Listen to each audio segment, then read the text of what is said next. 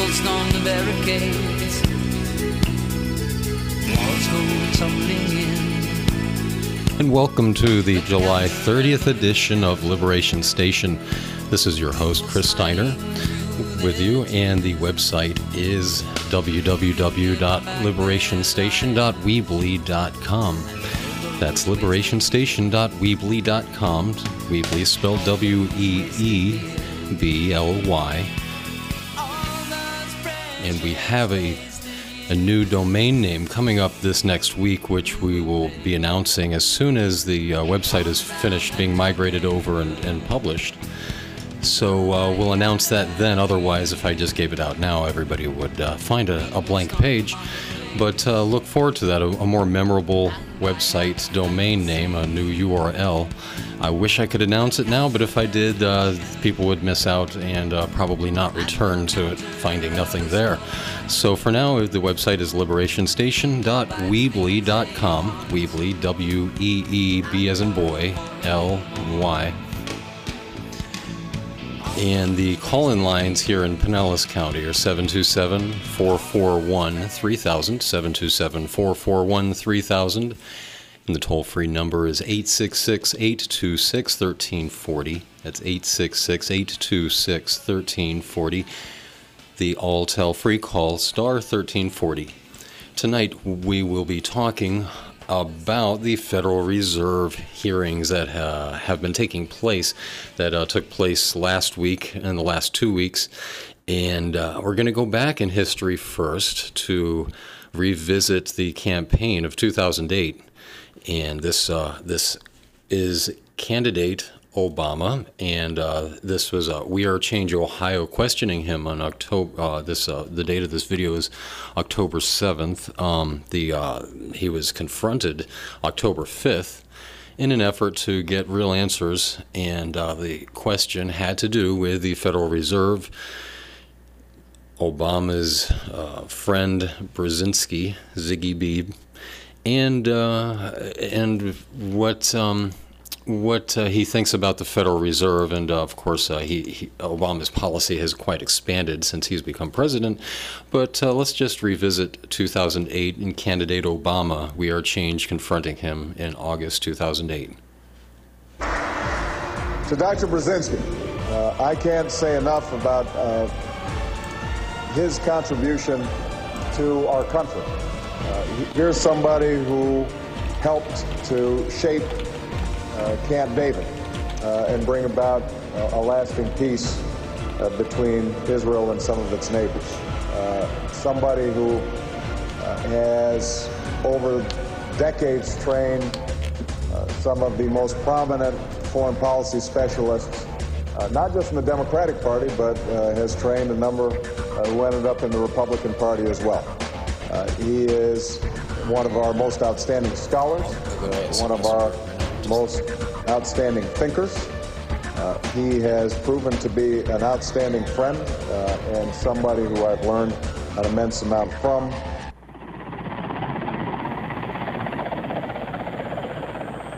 U S National Security Advisor Brzezinski flew to Pakistan to set about rallying resistance. He wanted to arm the Mujahideen without revealing America's role. On the Afghan border near the Khyber Pass, he urged the soldiers of God to redouble their efforts. We know of their deep belief in God, and we are confident that their struggle will succeed. That land over there is yours. You'll go back to it one day, because your fight will prevail, and you'll have your homes, your mosques back again, because your cause is right, and God is on your side.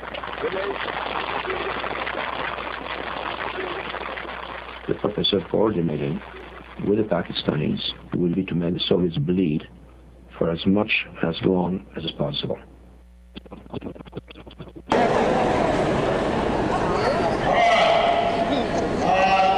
this young man ready. Hold on one second. Here's my phone. Oh.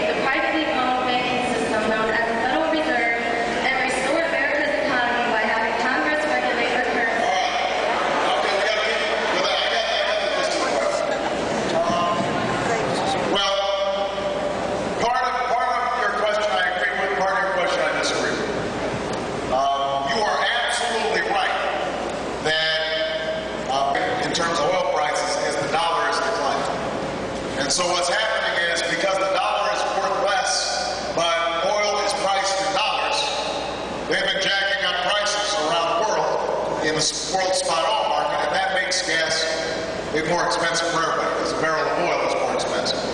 If we had a strengthening dollar, that would help. Uh, where I disagree with you is this idea that we need a gold standard to have a strong dollar. I mean, we got rid of the gold standard under Richard Nixon. So we've had, we've, we've been operating for a long time uh, where the dollar is not backed by a certain amount of gold. But the dollar has gone up and down, and really what the dollar's strength depends on is the overall economy. And if the, what happens is, if we're importing a lot of goods, including oil, but we're not exporting as much, then over time, a lot of other countries, they start getting a lot of dollars, and they don't want that many more dollars. And people don't want to invest in the United States if the economy isn't growing as fast. And so all these things have been putting a lot of downward pressure on the dollar. The way to strengthen the dollar is to strengthen the economy. And so, and so what we need to do, what we need to do is, if we start being more efficient in our energy use, that will strengthen the dollar, because we will be importing less, exporting more. If we deal with this housing crisis in a serious way by helping borrowers and lenders come together and set up a fixed rate adjustment, fixed-rate mortgage that people can afford, so that we're stopping foreclosures, that will strengthen the financial system. Over time, that will strengthen the dollar. If we deal with, if we deal with our healthcare system that is burdening so many businesses, it's hard for them to compete with other countries if they've got to carry the healthcare costs of their workers, but other countries, their governments pick up the tab. If we could make our system more efficient, then that will strengthen the dollar over time. So the way to strengthen the dollar is for us to get our economy back in shape, and that starts with creating a new, efficient energy economy. That's one of the priorities that I have as President of the United States. That's a good question. All right. S B I U. Comment on Comment on uh, Comment on Brzezinski's book, calling for a world government, and saying that uh, it's in the uh, global chess, uh, grand chessboard. And he talks about deception to the American people is necessary. Okay, I'll take a look. Okay, thank you. Would you support the family members in the new nine eleven investigation? The seventy particular questions that were unanswered by the Lee Hamilton Commission, not other commission. I don't, I don't know. Okay, I appreciate it. Would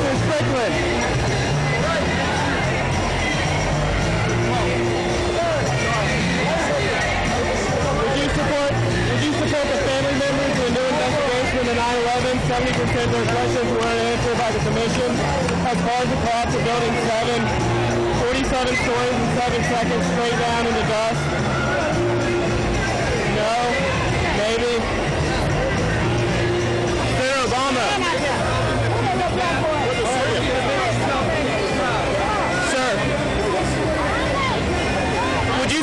family members of the new nine eleven investigation, seventy percent of their questions were unanswered. I appreciate it, sir. My name is Josh Vismani. I'm with We Are Change, Ohio. We just got done with Barack Obama's speech in Gray, Ohio. And while he was shaking hands, I got the opportunity to ask him if he supported Kucinich's articles of impeachment. He told me that this late in the game, he did not. Then I asked him if he supported a new investigation into nine eleven once he's in office. He told me that he would be willing to look into everything unconstitutional the Bush administration did, and that they would be held accountable and prosecuted if they were found to have done anything wrong. Awesome. Definitely going to look forward to the next four years.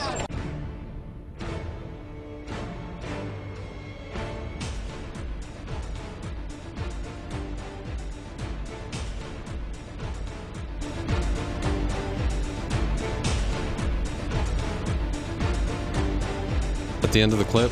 Yeah, that's the uh, that's the end of the uh, clip, and uh, we're going to now play Congressman uh, Cliff Stearns grilling the former Treasury Secretary, who was such a big shot before when he was asking for the, the bailout, and uh, he actually committed terrorism when he was threatening Congress. There would be martial law, civil unrest, even food riots if they did not pass the bailout bill and give them unlimited authority, unrestrained authority, uh, without any transparency whatsoever. Give it all to us, or else we're going to crash the economy, because after all, we control the economy. You contracted with us, and, uh, and um, well, shoot, you can't audit us, so uh, if the economy crashes, well, who's to blame? I mean, uh, there won't be anybody to blame, because there's no, um, there's no, uh, there's been no audit of the Federal Reserve that's been independent.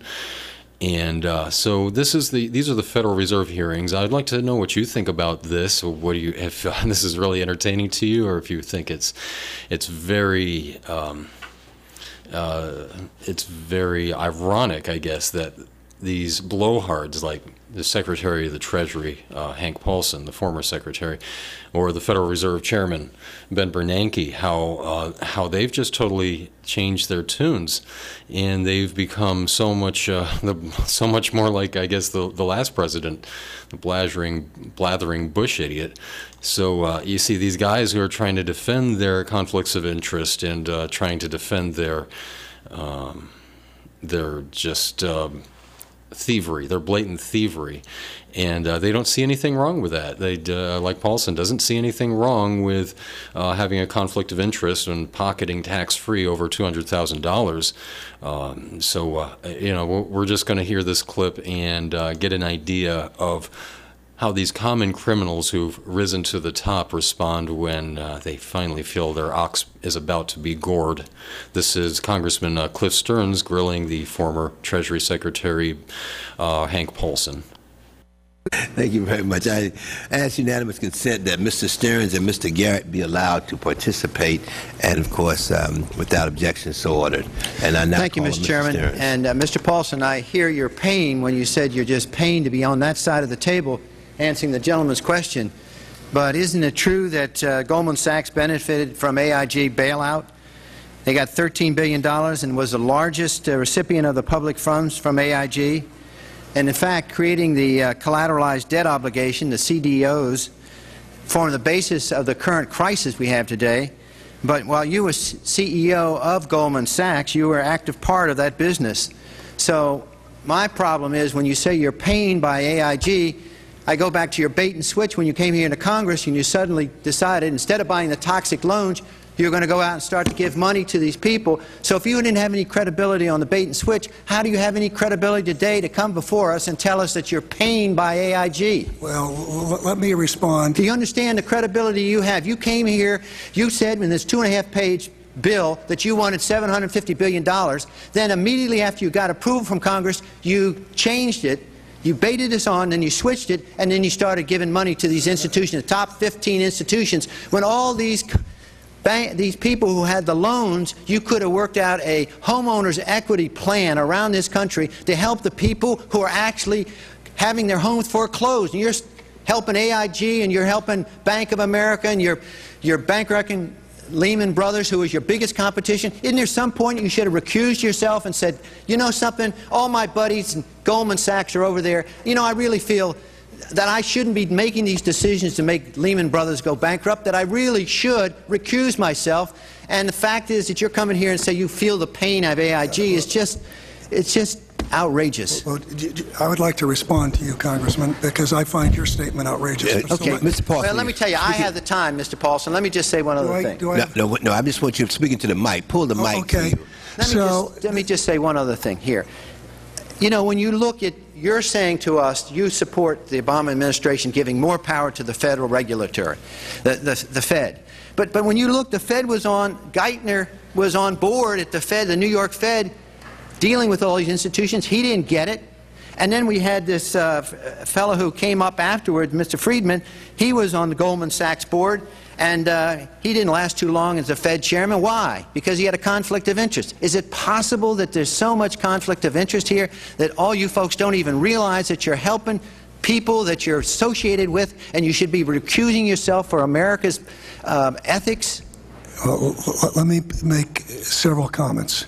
The first comment I will say is I came to Congress, I asked for the TARP, and I asked for a, uh, for authority to purchase illiquid assets.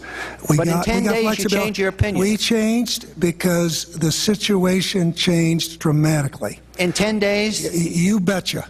If you look at what happened in that ten-day period, you look at what happened around the world, it changed dramatically, number one. Uh, secondly, I don't want you to use all my time. Uh, okay, just second, your, your but I want, I want to just respond to, uh, secondly, uh, I left Goldman Sachs. I sold my shares in Goldman Sachs. Tax I, deferred, too. I, I, you didn't have to pay any tax on your two hundred million dollars. I, I sold my Isn't shares in, in Goldman I. There's a clause that if you come into the administration, you sell your assets, it's tax deferred. You don't have to pay two hundred. If you had two hundred million dollars profit, and you didn't have to pay any tax. Isn't that true? Listen, it's, it's is that true a, or not? It's, yes or it no? Is, you do not pay a profit when someone a, a, a tax when someone Maybe makes you sell assets. Maybe that was an incentive for you to become Secretary of Treasury, so you didn't have to pay the tax there. Oh. The next thing I would say to you, and say it very, very clearly, is uh, I. Uh, You know, I behaved with the... Uh, you don't think you should have recused yourself when you asked Lehman to go in bankruptcy, you didn't put Bear Stearns in bankruptcy, and then you folded Merrill Lynch into... I mean, isn't there some point where you got to say, hey, I got a conflict of interest here? You don't feel any kind of scintilla of ethics on this thing at all? Uh, totally. I, I, I operated... very consistently with the, in the ethic guidelines I had as Secretary of the Treasury, and when it became uh, when it became clear that that uh, we had some very significant issues with Goldman Sachs and with with why didn't you recuse with, yourself with Morgan then? Stanley, what I did then. It would have been very wrong for me to recuse myself. What I did was I went and got a waiver from the ethics agreement because when we had concerns... Who was in charge of the ethics agreement? What? Who's in charge of the ethics agreement that we, you got a waiver? We, we have we have a uh, office of, of ethics at Treasury and we have a White House ethics office. So you got it from the legal counsel from the White House? We, we, we got it from the, uh, the, the, the government ethics office. The gentleman's time has expired. Thank you, Mister Chairman, yeah. for your courtesy. And I ask unanimous consent my opening statement to be part of the record. Without objection, so ordered. Yep. The Congresswoman from California. And you hear Paulson's, uh, yep, at the very end there, yep, okay, sure, I'm on the record. He's so confident. He's, his false bluster is, is show their force. I'm trying to say that, uh, oh, it was all within the ethics of the White House. Well, gosh, uh, well, why is the president giving... Uh, just a, a ethics waiver to this conflict of interest, uh, these uh, decisions being made by the former Treasury Secretary Hank Paulson, conflict of interest uh, decisions wherein he profits. So uh, it goes back to the point that a lot of people uh, used to um, try to dismiss uh, Obama's responsibility for addressing the issue of the Federal Reserve's unaccountability. And people say Obama wasn't born way back then. The Federal Reserve was founded in nineteen thirteen, so uh, he wasn't born back then, and, and that's a that's a huge mess that would have to be changed. Well, uh, he just uh, Obama's uh, idea is just to make the problem even worse, to come up with a national banking charter to uh, make the uh, banks a, a fascist institution that's uh, under total government regulation and, uh, I mean, uh, under the Federal Reserve's control, not government regulation. So he, uh, Obama's proposal is to give the Federal Reserve even more power, even more authority, and, and that would not include only banks, but anything that affects them. And so uh, the Federal Reserve would essentially be the fascist institution, the de facto government. And uh, and it's just amazing that uh, those who uh, who are who uh, who are confronted with this fact, who are Obama apologists, uh, and you you let them know that he's just trying to make the problem even worse. And uh, well, how does that answer your question? It, it means that, and of course, he grants this waiver, this uh, this ethics waiver to the former Treasury of the Secretary under Bush, Hank Paulson. And uh, you heard in the first clip how Zbigniew Brzezinski was uh, saying that how you know telling, uh, who was telling uh, the Afghanis how your cause is so right and just, and therefore you will win. Of course, with lots of American dollars. But uh, there you have Ziggy B, also uh, who's install helped the, the installation of a lot of uh, Republican and Democratic uh, or Democrat um, politicians in positions and uh, offices. Uh, so you know the Ziggy B is is really an equal opportunity offender where it comes to to murder. He'll take both Republicans and Democrats, and of course he's Obama's friend. So that's another fantastic example of how all these. Uh, tendrils, all these all these uh, tentacles of the octopus just reach out, and uh, they reach deeply into the Republican and Democrat parties. They, uh, they're really part of the same monster. So uh, next we're going to play here uh, the, uh, the next clip um, of uh, Ron Paul questioning Ben Bernanke. And uh, I'd like to hear what you think about this. Are you pleased with the fact that the Federal Reserve has been um, just... Uh, has been uh, has been just robbing us blind for so many years, and now they are on the hot seat. They feel that their little racket is about to come to an end. I don't think that they're acting like a Briar Rabbit. Oh, please don't throw me into the briar patch. I mean, uh, that's I don't. Th- I think that I I see some genuine fear that they're going to lose all the material goods that they worked for, all the domination over the United States, and of course reaching far beyond, but uh, the United States being used as an engine. They're fearful of using their their crown jewel, the great experiment that uh, they they're trying to turn into a failed experiment by changing the rules, by not adhering to the Constitution, by uh, wanting Congress to continue to keep the authority delegated to the private Federal Reserve, where Congress should be doing their job. They should be regulating the value of money according to the Constitution. They should be uh, coining money and regulating the value thereof. And yet they've delegated their authority over to the private Federal Reserve, and uh, and so the Federal Reserve is, is uh, just totally fearful of losing this monopoly. So uh, this monopoly man, Ben Bernanke, we have Ron Paul questioning here in the Federal Reserve hearings on July twenty-first, two thousand nine. It came up again, and it was again passed. So uh, that has been broadly supported in this committee, although not unanimously. Uh, which brings me to the gentleman from Texas, Mister Paul. Thank you, Mister Chairman. In the past, most members of the Federal Reserve Board, including your predecessor, when they come before the committee, they endorse in general, you know, the, the idea of transparency. They don't just say, we're against transparency. It's the definition that really counts.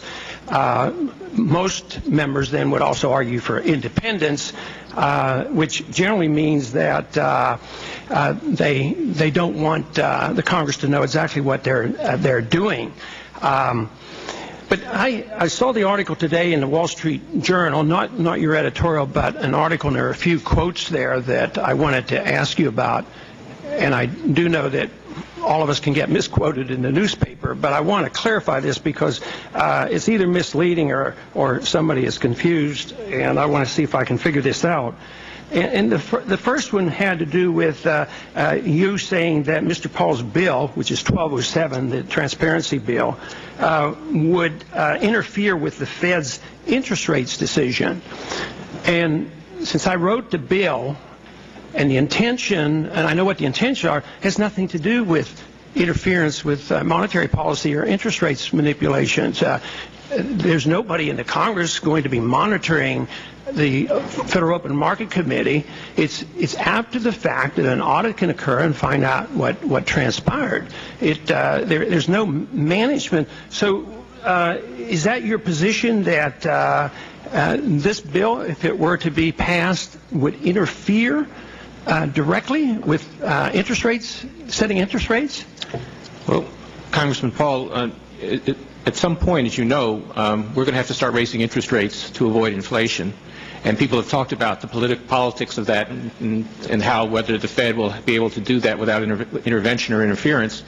Um, if we were to raise interest rates at a meeting and someone in the Congress didn't like that and said, I want the GAO to audit that decision, wouldn't that be viewed as an interference or at least an ad uh, ex post? No, I wouldn't, uh, I, w- I wouldn't think so. This is just reviewing it, and you can do what you want. Uh, what about today? Um, interest rates are artificially low. Uh, could there be any political pressure to keep interest rates artificially low? Historically, that's been well known. It's been documented and written about how other Federal Reserve chairmen, you know, they're on the verge of reappointment, and and they know the president, and all of a sudden, so there's it's it's not like it's not politicized now. Just the fact that they can issue a lot of loans and special privileges to banks and corporations, that's political. This idea that it would be uh, political because we know what happened afterwards just just doesn't seem to add up. Since time is short, I want to go on to the, the next quote, which I find fascinating because hopefully I can agree with you on this one. Because you were, this is, in actual quotes, it says, we absolutely will not mon monetize the debt. Well, that's one of the major reforms sometime in the distant future that would be beautiful, because that would stop all this uh, chaotic uh, monetary policy, inflations and depressions and recessions and all the mess that we have. Uh, but you say you will not. At the same time, you know, I quoted the thirty-eight billion dollars that was bought last week and the plan to buy three hundred billion dollars of U S securities. These securities are bought by dollars you create, and if you're buying U S securities, what is that if it's not? And, and besides, if, if the markets really believed that, that you would absolutely not monetize debt, I think the markets would get hysterical. So it seems to me like uh, I'd like to understand exactly what you mean by that. Well, the purpose of our limited program was to address private credit markets, uh, Congressman. Um, when we complete the three hundred billion dollar program that we announced, we will have less treasuries on our balance sheet than we did two years ago, because we sold off a lot of treasuries in order to make room for these other things we were doing. Secondly, um, after we complete that three hundred billion dollars, our share of outstanding treasuries will be at one of the lowest points in the post-war period. So we are not taking a significant portion of U S treasuries, and we are not actively intervening or actively trying to um, uh, make it easier for the government to issue debt. So you're saying if you buy three hundred billion dollars worth of U S government debt, that is not inflationary. The true definition of inflation is when you increase the money supply. And uh, the immediate consequence is it sends out false, bad information to the marketplace. So whether it's when the bubble is being formed or afterwards, all you're doing is inflating constantly. You've doubled the money supply. Interest rates are artificial. People make mistakes. So it, it seems to me that you're in the midst of massive inflation. But I guess you have a different definition. When you double the money supply, that's not inflation itself? Or are you looking at only prices? In, in, may I respond? Briefly. Inflation is the change in the price of the, the consumer price level, which is very, that's very stable right now. And, and there are various measures of money, as you know, and the broad measures of money, the measures that the, the measures of money in circulation, like M one and M two, are not growing quickly. The gentleman from California, Mister Baca. Thank you.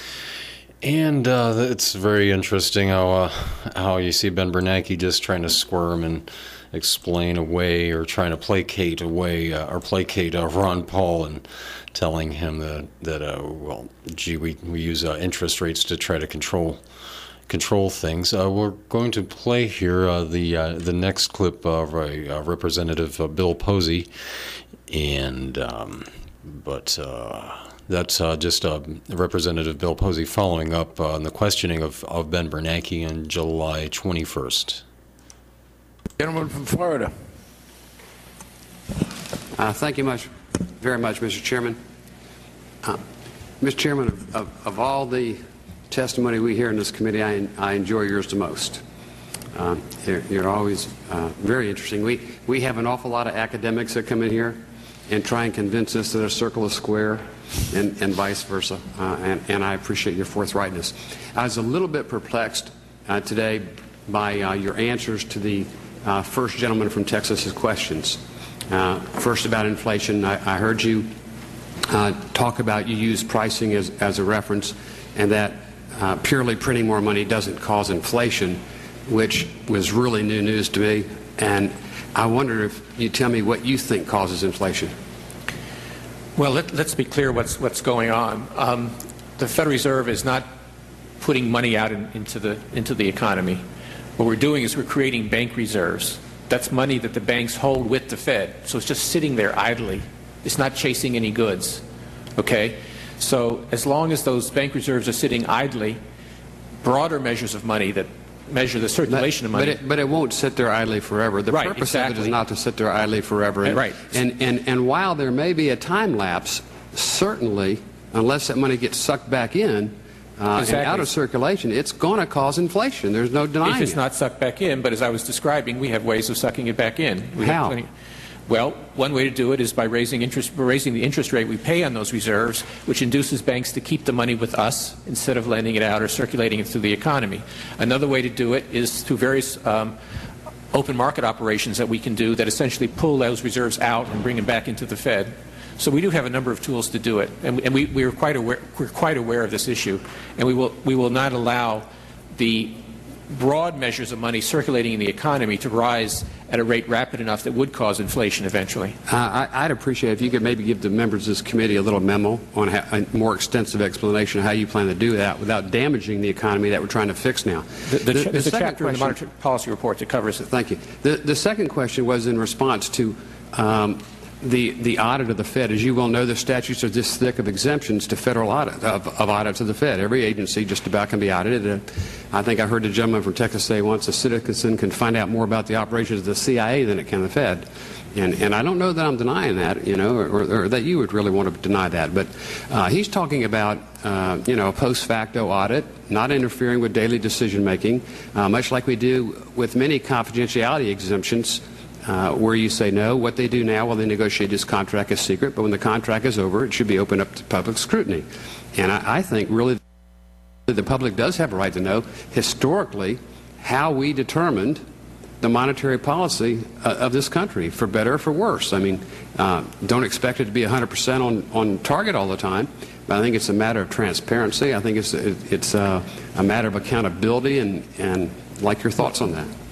Well, first of all, on things outside of monetary policy, we're open and very willing to work with you.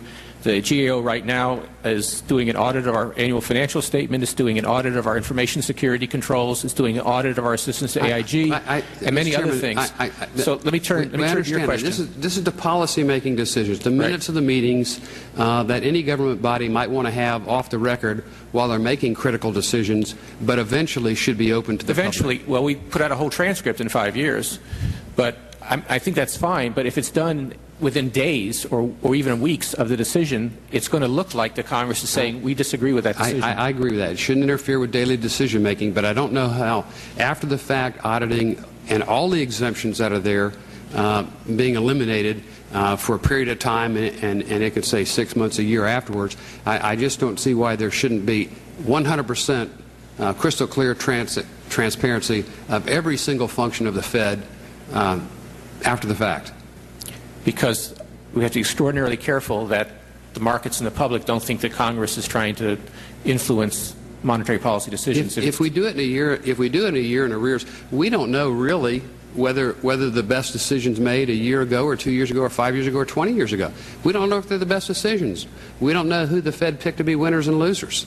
And and I, I think the public really has a right to know that.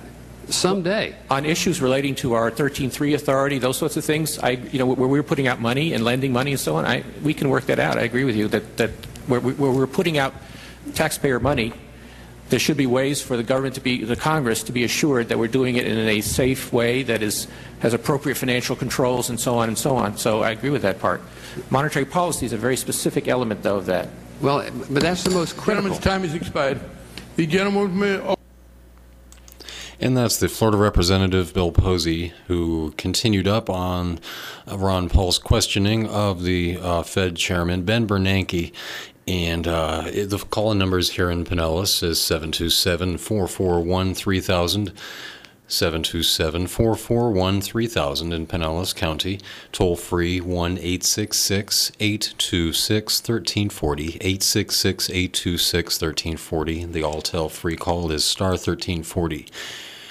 Does it bother you that we have a private banking system issuing the currency and the credit, and they don't want to be audited? They don't want to have the Congress look over, as uh, Ben Bernanke just said, the day-to-day affairs of the Federal Reserve. Oh, it might affect monetary policy if Congress were actually to get involved in uh, the authority that they delegated over, to, unconstitutionally delegated over to the Federal Reserve. Does this bother you? Does it think? Uh, does it uh, a lot like a lot of um, a lot of uh, apologists for the uh, current system like to classify it as as capitalism when this is not a capitalist system. But uh, is this is this a, a system that you're comfortable with, seeing uh, the entire economy go down in flames? Is it the fault of capitalism?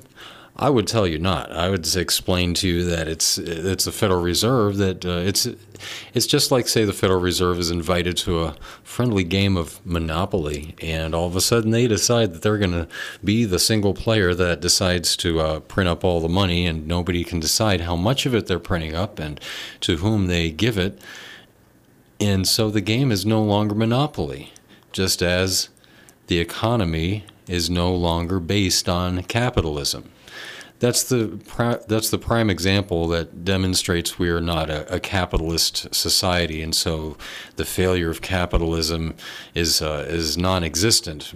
But uh, they would have many think that uh, the the, uh, the capitalist system, and certainly finance capital, which is a classification of capitalism, um, yes, finance capital has failed, but labor capital has never been given a chance. It was, uh, I guess. Uh, murdered in, in the cradle. So um, what do you think uh, about uh, what we need to do about the system? Uh, what kind of a monetary system should come out of this? Because certainly the uh, the uh, monetary system we have is uh, in such great question. Uh, it's going to be subject to uh, great um debate, and, and it's, it should be in a state of flux. I would predict uh, that the, the current system will go into a state of flux as uh, people try to fine-tune it. But certainly most Americans agree that uh, the Federal Reserve ought to be audited, seventy-five percent according to a Rasmussen poll, uh, which we'll get to here in a moment, or maybe perhaps in the next hour. seventy-five percent are in favor of auditing the private Federal Reserve, and according to the uh, recent Gallup poll this week, the Federal Reserve's job approval is even lower than the infamous I R S. It takes a lot of a lot of dirty dealing to get a an approval rating that's lower than the I R S, because most people deal directly with the I R S, the the collection, the tax collection arm of the Federal Reserve. So uh, you'd think that they would have a much worse taste in their mouth, but Americans are waking up as to what the real root of the problem is. They, they figure they have this huge weed growing up in their yard, and it's destroying the foundation of the home. And they are hacking away at the trunk, and it just keeps growing back. And they're hacking away at the limbs, and it, and they just uh, they they just uh, grow back, and the roots just keep coming. I mean, the roots uh, overtake, start to overtake the house. But uh, people are waking up now that they need to attack the root of the problem. And uh, they're learning that, according to this Gallup poll this week, that uh, the the Federal Reserve is the root of the problem. What do you believe is going to happen? Uh, what do you think should happen with the current economic system being uh, subject to such intense debate right now? The call-in lines here in Pinellas County are seven two seven, four four one, three thousand, toll-free eight six six, eight two six, one three four zero, eight six six, eight two six, one three four zero, or eight six six, one zero, one three four zero, and the Alltel free call is star one three four zero. The website can be found just through a Google search or a web search of a Liberation Station or Liberation Station radio show. It should come up in the first three or four occurrences. Uh, the website is liberation station dot weebly dot com. Weebly is spelled W E E B as in boy, L Y. And within a few days, uh, that should be changing over to the new domain name uh, to be announced on the next show, because uh, right now if I give it out, then uh, folks will visit it and see that there's nothing there, so they uh, will be less likely to return. I would love to give it out now, but um, you'll you'll uh, it'll be much easier to remember in the next show. For now, just uh, find it easily by doing a Google of Liberation Station radio show. Now, this next quick uh, clip we're going to... Um, we're going to play here is, uh, let me get back to it here. It's uh, it's Ben Bernanke being interviewed. Um, I'll just read the article here uh, entitled Bernanke Stutters, Stammers, and Shakes His Way Through Questions on Audit the Fed Bill by Steve Watson, July twenty-ninth, two thousand nine, found on Infowars dot net. Federal Reserve Chairman Ben Bernanke appeared incredibly nervous during an interview aired last night on P B S's NewsHour, particularly during a question on the ongoing effort to pass legislation that would see the Fed's books being opened up to a general audit, and a display that will greatly encourage those who continue to push for greater transparency of the privately run Fed's actions. Bernanke stammered and stuttered his way through the interview, his voice shaking as he attempted to rail against calls to audit the Fed, reciting now familiar and standard lines of propaganda. Quote, there's an effort in Congress, and in the House in particular, to audit what the Federal Reserve does, particularly in monetary policy. How do you feel about that? Asked P B S's Jim Lehrer, quote, so that bill, people don't fully understand what that bill is about. It sounds like audit the Fed. It sounds like let's look at the books. That's what it sounds like, Bernanke sp- spluttered. And we'll play that clip in just a moment. Clearly flustered and sounding very unconfident, Bernanke continued, quote, what people don't understand is that this bill would give the G A O, the General Accounting Office, the authority to audit monetary policy. And what does that mean? That means if the Federal Reserve decided a year from now that because of incipient inflation it was time to raise interest rates, that the Congress would say, ah, the G A O is going to audit that decision. It's going to subpoena your materials. It's going to demand information from members of the F O M C. It's going to evaluate your decision. It's going to report to Congress. End quote. I don't think that's consistent with independence, Bernanke said. And uh, that was his quote. Uh, I don't think that's inconsistent with independence was a part of his quote as well. And uh, now we'll get our chance to hear uh, Bernanke re- uh, responding to uh, the questions regarding the uh, bill H R twelve oh seven in the House of Representatives that has gained more than enough co-sponsored to be passed by the House, although it's being held up in committee. Uh, I guess uh, it's a good thing in a way because uh, we're getting such wonderful dirt that uh, they're dishing out uh, on their on themselves, being forced to uh, testify against themselves, uh, as we've heard in uh, the last show and this show. But now uh, for that clip where Bernanke's responding uh, to the uh, questions regarding H R twelve oh seven on uh, P B S's NewsHour. As you know, there's an effort in Congress and now in the House in particular to audit what mm-hmm. the Federal Reserve uh, does, uh, particularly in monetary policy. How do you feel about that? So that bill, people don't fully understand what that bill is about. It sounds like audit the Fed. It sounds like, well, let's look at the books. That's not what it sounds like. The Congress already looks at our books. We have many different layers of auditors, the G A O, the General Accountability Office, which is the, supposed to be doing this audit, um, already looks at virtually all of our activities, and the ones it doesn't, all uh, our financial books and our financial loans and so on, and the ones that it's not looking at and where the taxpayer needs some assurances, we're willing to work with Congress to make sure that the G A O gets the information it needs. What people don't understand is that this bill would give the G A O, G A O the authority to audit monetary policy. And what does that mean? That means that if the Federal Reserve decided um, a year from now that because of incipient inflation it was time to raise interest rates, that the Congress would say, "Ah, the G A O is going to audit that decision. It's going to subpoena your, your materials. It's going to demand information from the members of the F O M C. It's going to evaluate your decision. It's going to report to Congress." I don't think that's consistent with independence. So we are completely open to providing any information that Congress wants to make sure we're using taxpayer money safely and soundly, that we are meeting all our responsibilities. I don't think the American people want Congress running monetary policy. And I think that's very, very critical for people to understand. And you think that's what con- would end up doing? Exactly, exactly what it would do. The, the, there was a, there's a provision in that law which ha- currently, current law, which carves out monetary policy and doesn't give Congress authority, G A O authority to audit it. That was put in in nineteen seventy-eight at a time where we had a lot of inflation, as you may remember. After that, the Fed became more independent, brought inflation down, but now that's exactly what it would do. If that carve-out is eliminated, the Congress would have the authority any time to ask the G A O to come in and audit and look at and evaluate the monetary policy decisions made by the Fed. That's not consistent with independence.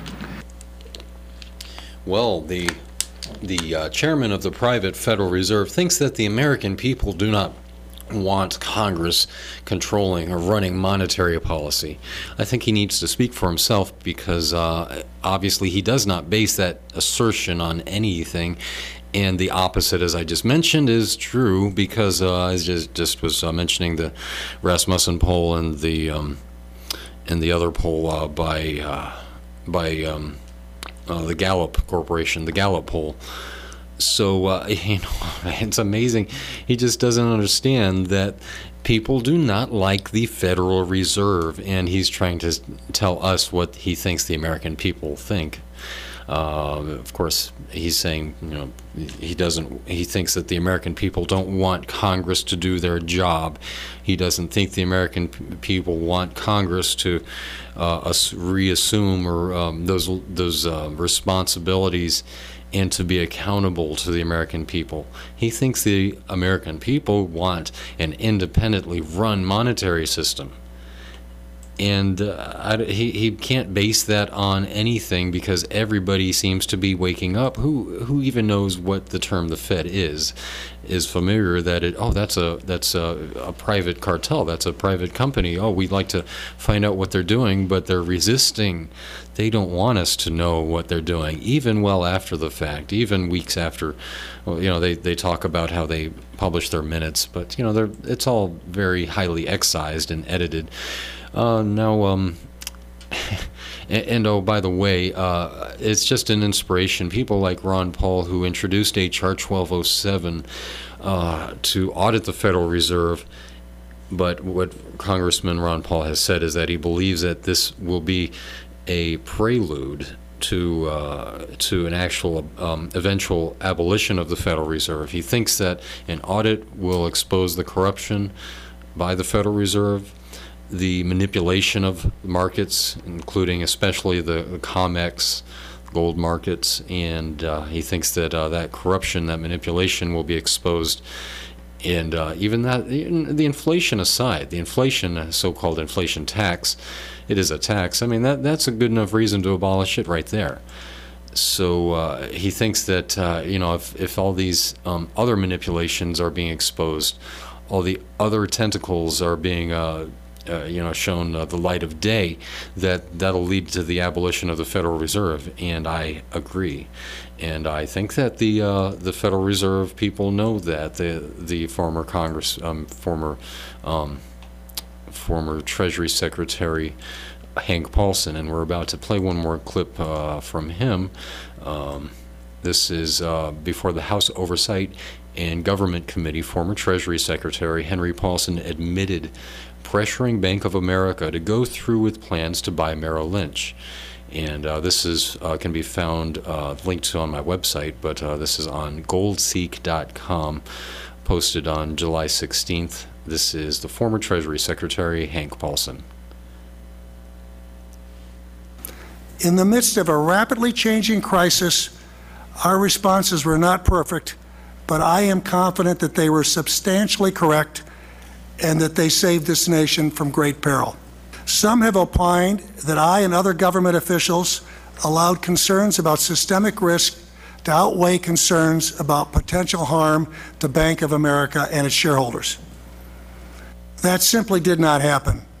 In my view, and the view of numerous government officials working on the matter, the interests of the nation and Bank of America were aligned with respect to the closing of the Merrill Lynch transaction.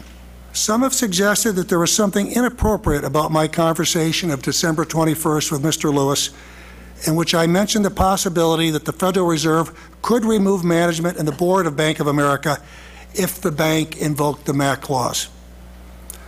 I believe it was appropriate for me to explain to Mister Lewis that the government was supportive of Bank of America and that it felt very strongly that if Bank of America exercised the M A C clause, that would show a colossal lack of judgment and would jeopardize Bank of America, Merrill Lynch, and the financial system.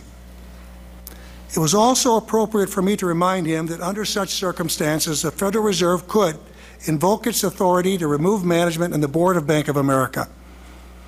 I intended my message to reinforce the strong view that had been expressed by the Fed and which was shared by the Treasury, that it would be unthinkable that Bank of America take this destructive action. And that was Hank Paulson. We'll come back to just three more clips of the Fed hearings. You're listening to Liberation Station in Pinellas, seven two seven, four four one, three thousand, toll-free eight six six, eight two six, one three four zero, Exposing the Fed Banksters. Stay right with us. We'll be right back.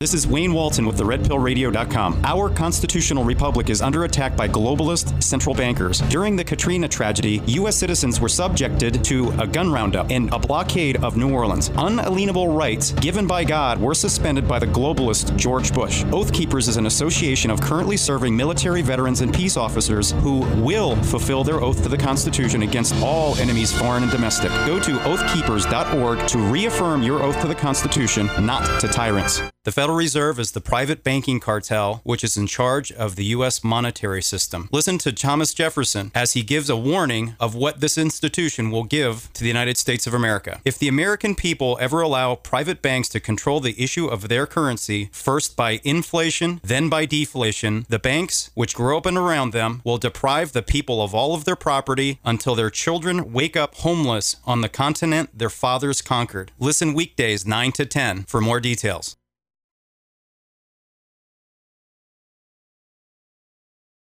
W T A N, Clearwater, Tampa, Saint Petersburg. W D C F, Dade City, Zephyr Hills, Wesley Chapel.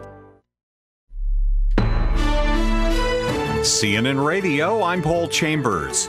Following today's so-called beer summit at the White House, Cambridge, Massachusetts Police Sergeant James Crowley said he would like to meet again with the man he arrested, African-American professor Henry Gates. Meeting at a bar for a beer on the second occasion is going to send out the wrong message. So maybe a Kool-Aid or iced tea or something like that. But we do have a venue in mind, but again, that's also up for discussion. Crowley's arrest of Gates at his home in Cambridge touched off a national debate on racial profiling. Two sluggers who helped lead the Boston Red Sox to a pair of World Series titles reportedly tested positive for steroids in two thousand three. C N N's Rick Vincent has more on today's story in the New York Times. Quoting unnamed attorneys involved in the steroid investigation, the Times says Manny Ramirez and David Ortiz can be added to the list of superstars who tested positive for performance-enhancing drugs. Mel Antonin, a baseball writer for U S A Today, says it's bad news for Red Sox fans. It takes a chunk of glamour out of the Red Sox magical season. It has to, uh, because nobody wants to be associated with steroids, but like it or not now, that Red Sox team is. Baseball's first test results for steroids in two thousand three were supposed to remain anonymous. The list was later seized by federal agents, and names have been dribbling out ever since. Rick Vincent, C N N. The heat is on in the Pacific Northwest. Now authorities in King County, Washington report a heat-related death. A man in his sixties with heart disease has died. Senate Majority Leader Harry Reid says Democrats are going to need help from the Republican minority to get a health care reform bill passed. seventy-five percent of the people in America want health care reform. That's why we're going to have health care reform. We're going to do that. But we have to have sixty votes. The chairman of a key Senate committee announced today there will be no vote on health care reform before the August recess. An update for stocks, the Dow gained nearly eighty-four points. The most trusted name in news, this is C N N Radio. Have you ever listened to a talk radio show and said, I could do that? Well, you're right. You can, right here on the Tan Talk Radio Network. Your Tan Talk program will include a professional engineer to handle every technical aspect of your program, professional talk and recording studios, four telephone lines to take live call-ins and conduct live interviews, even the ability to do live remote broadcasts. Not only will your program be aired locally in Tampa Bay, you'll be streamed live worldwide across the internet in audio and video. When you sign off, you'll receive an audio C D or M P three copy of your program, which can be duplicated and distributed. In addition, you can archive and podcast this copy of your program on the internet for download and playback. Ready to explore the exciting world of talk radio? Here's the next step. Hey, Tampa Bay, listen up. You can have a one-hour program on the Tan Talk Radio Network for less than the cost of one sixty-second announcement on many local radio stations. We will put your program on two stations in Tampa Bay, A M thirteen forty and A M thirteen fifty. The cost, less than a sixty-second announcement on many Tampa Bay stations. Get the facts by calling Lola Jean, the broadcast queen, at seven two seven, five one zero, seven six two two. That's seven two seven area code five one zero, seven six two two. Call five one zero, seven six two two now and reserve your Tan Talk Network program.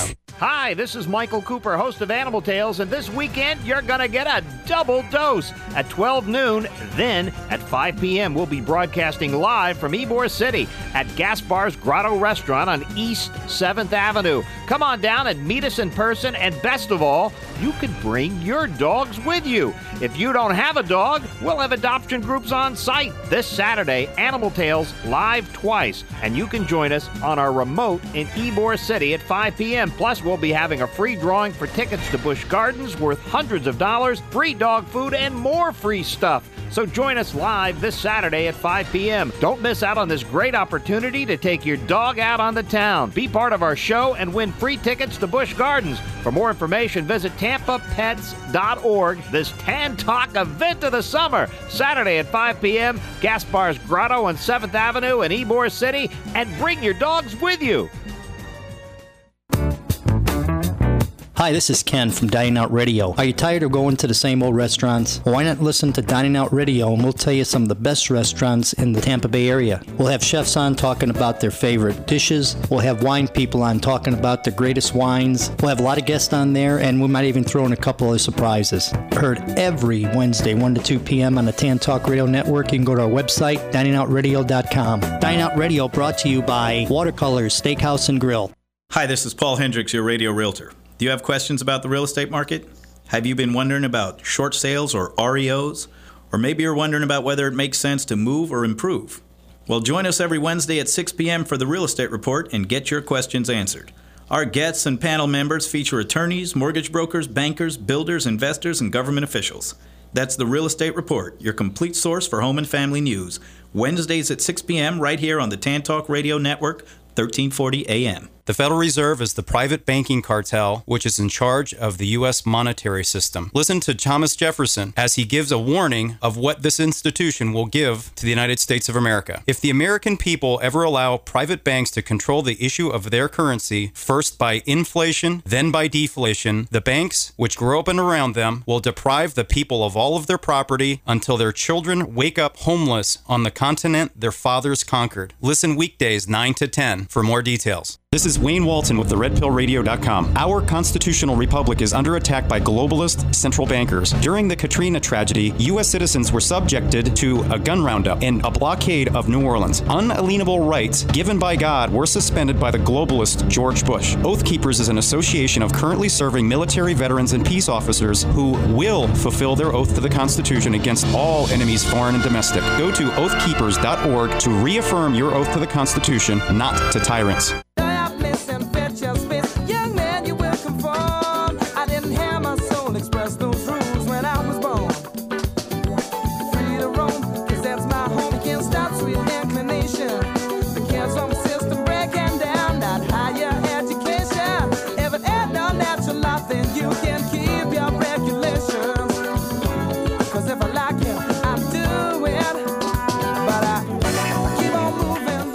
Welcome back to Liberation Station. This is your host, Chris Steiner. The call-in lines are in Pinellas County, seven two seven, four four one, three thousand. Toll-free, eight six six, eight two six, one three four zero. That's eight six six, T A N, one three four zero. The Altel free call, star thirteen forty. And the website is liberation station dot weebly dot com. Weebly is spelled W E E, B as in boy, L Y, or you can just do a, a web search on Google, for example, and uh, search for Liberation Station or Liberation Station Radio Show.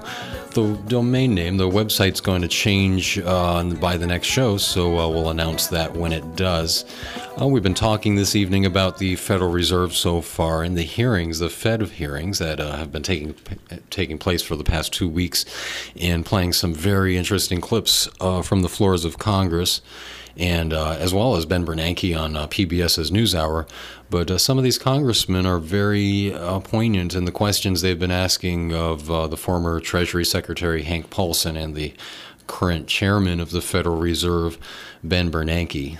The chairman of the private Federal Reserve, privately uh, held stock, needs to be uh, reemphasized. And uh, we have a call on the line. Uh, William, uh, what's on your mind?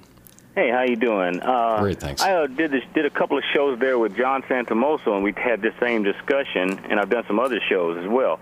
But you had said that I, I've been listening to this great discussion, but I think all of this information that, that we're talking about, is it really going to work? What's, what, what can we do to actually change these conditions? Now, I've got an eye, I've, well, based on studying history, I can bring up a very controversial figure that was his his his strategy for getting getting this country back on track and re- recovering it from the, um, I guess you would say, the international bankers, uh, because the international bankers are the ones that have initiated this Federal Reserve in this country and in Europe prior to uh, bringing it into, into this country, right? We, we're correct on that. Right. So you're look you're looking towards the enemy first, and uh, you know, the, the yeah. Are you saying that that's the problem, or? Right. Well, I, I would say that I mean we've got to look at what how how was this country prior to the interna- international bankers?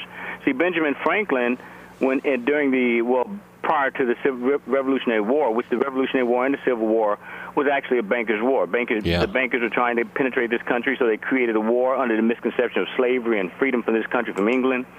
And even uh, what, what Kennedy tried to do with Executive Order eleven one ten. But mm-hmm. a, another very controversial figure in history was Adolf Hitler. Now, he, he's constantly associated with the Holocaust, but I think that people, there's an article that uh, that was just came out on... Well, as w- he uh, as he should be, but uh, he was not the only one. Is that what you're oh, saying? Yeah, yeah, I agree with that. But, he, I mean, he was really... I mean, he, he was probably one of the first, shortly after... the uh, the inception of the Federal Reserve in this country in nineteen thirteen in World War One, after you know the Versailles Treaty, mm-hmm. which pen- which heavily uh, penalized Germany, and I think unfairly.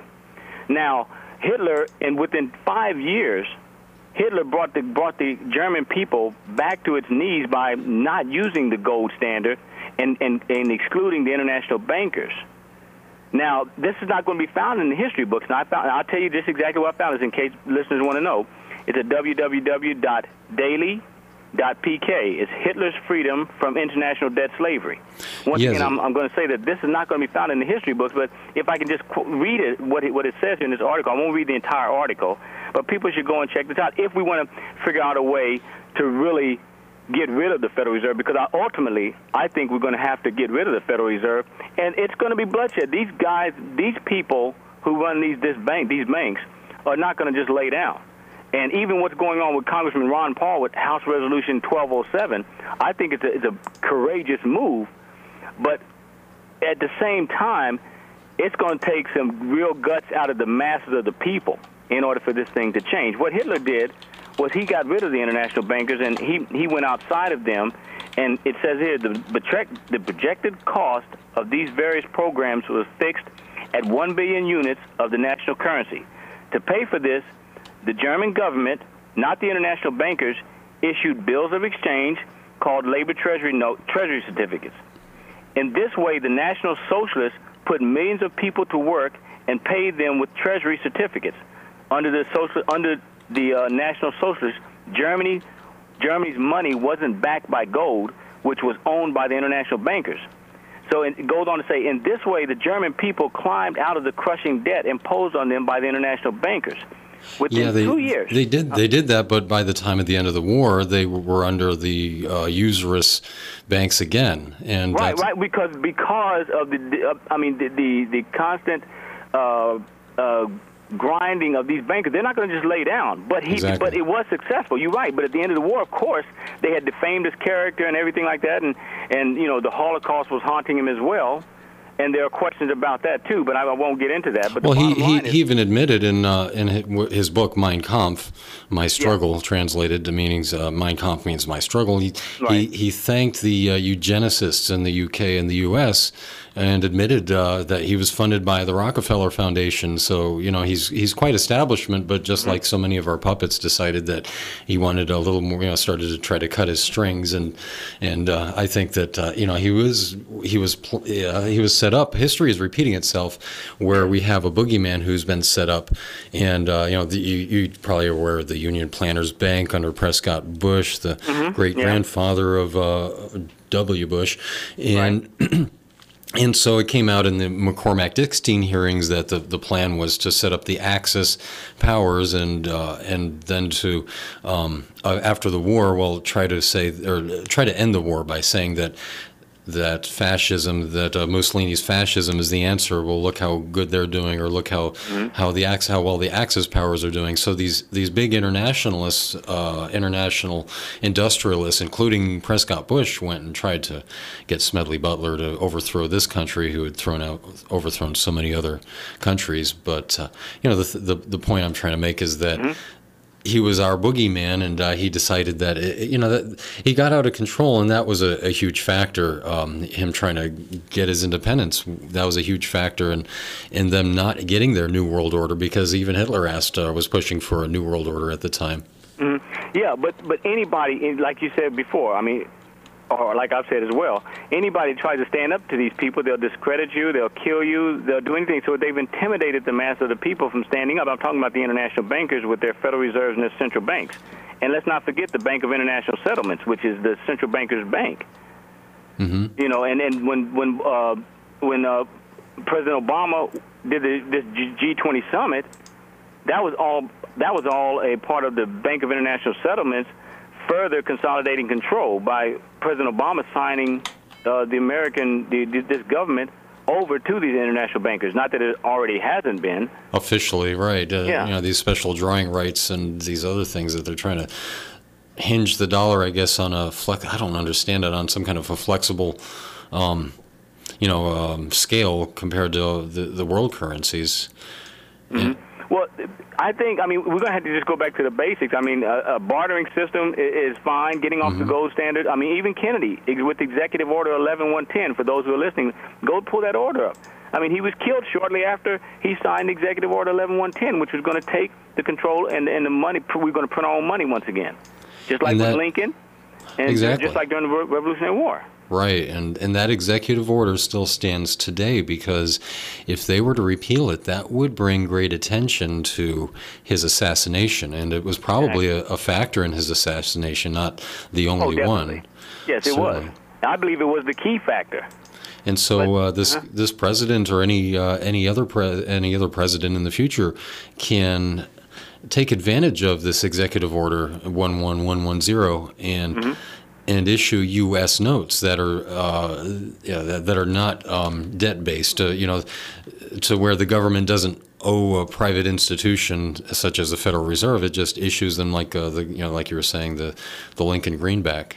Right, right, or something of that nature. But the people are going to have to wake up and really understand this. I mean, I don't even think the people understand this House Resolution twelve oh seven or the what the it's in the Senate at S six oh four, S six oh seven. Mm-hmm. Yeah, that hasn't gotten so much. Yeah. Uh, attention, so much popularity yet. Forbin, I, who, who's got the, who's got in the Senate though? Is it For, Forbin or something like that? The senator, I can't think of his name, but I don't. Anyway, I, I think I, it's on Campaign for Liberty. I think. Well, it's Ron Paul's uh, Ron Paul's bill. Well, I know it is. Yeah, twelve twelve oh seven. But I understand it. Well, anyway, but mm-hmm. I, I mean, I hope that this is just not a bunch of talk, which which that is what they do on Capitol Hill with, with these hearings. It's just a bunch of talk to to to kind of give us a feeling that we have some type of power to control uh, their thinking. These people are going to do what they want to do, and we have to understand that. And, and until the people become aware of and take matters into their own hands, I don't think anything's going to happen. Well, I understand what you mean with the community currency. I, I've talked about that. We had a, a show on that. Um, you can check out the archives. I did a whole show. Oh, I will. Mm-hmm. Uh, two, uh, two whole hours on that. Um, um, we interviewed Buddy Hooper, who, uh, who runs the... Uh, the Orange Bee, a private private monetary system. And then we talked to uh, Carol Bruyere of community currency dot org about um, about community currencies, which are different. And I, I would certainly prefer community currencies over these private monetary systems or private trade exchanges, because you, you have to, uh, number one, there's exclusivity, so there's only one type of a certain kind of a business in a, give, uh, in a certain area. Uh, then the uh, these exchanges have to report to the I R S, so it's basically based on the Federal Reserve System.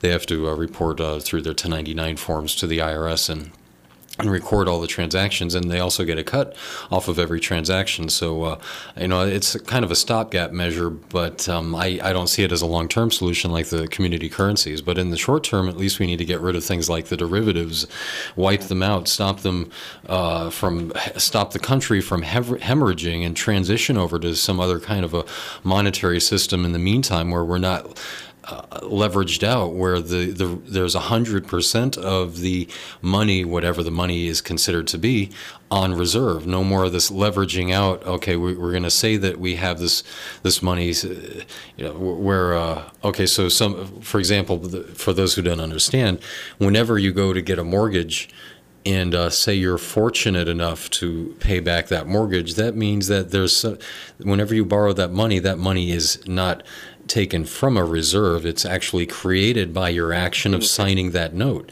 Yes, your signature, right. So there has to be somebody holding the short end of the stick who is not able to pay their mortgage, who, who has to get foreclosed on because there isn't enough money in existence. It's mathematically impossible to pay hmm. back the national debt, because if you were to write out the check, it would be to the Federal Reserve, and there wouldn't be enough currency or credit in existence to pay it off.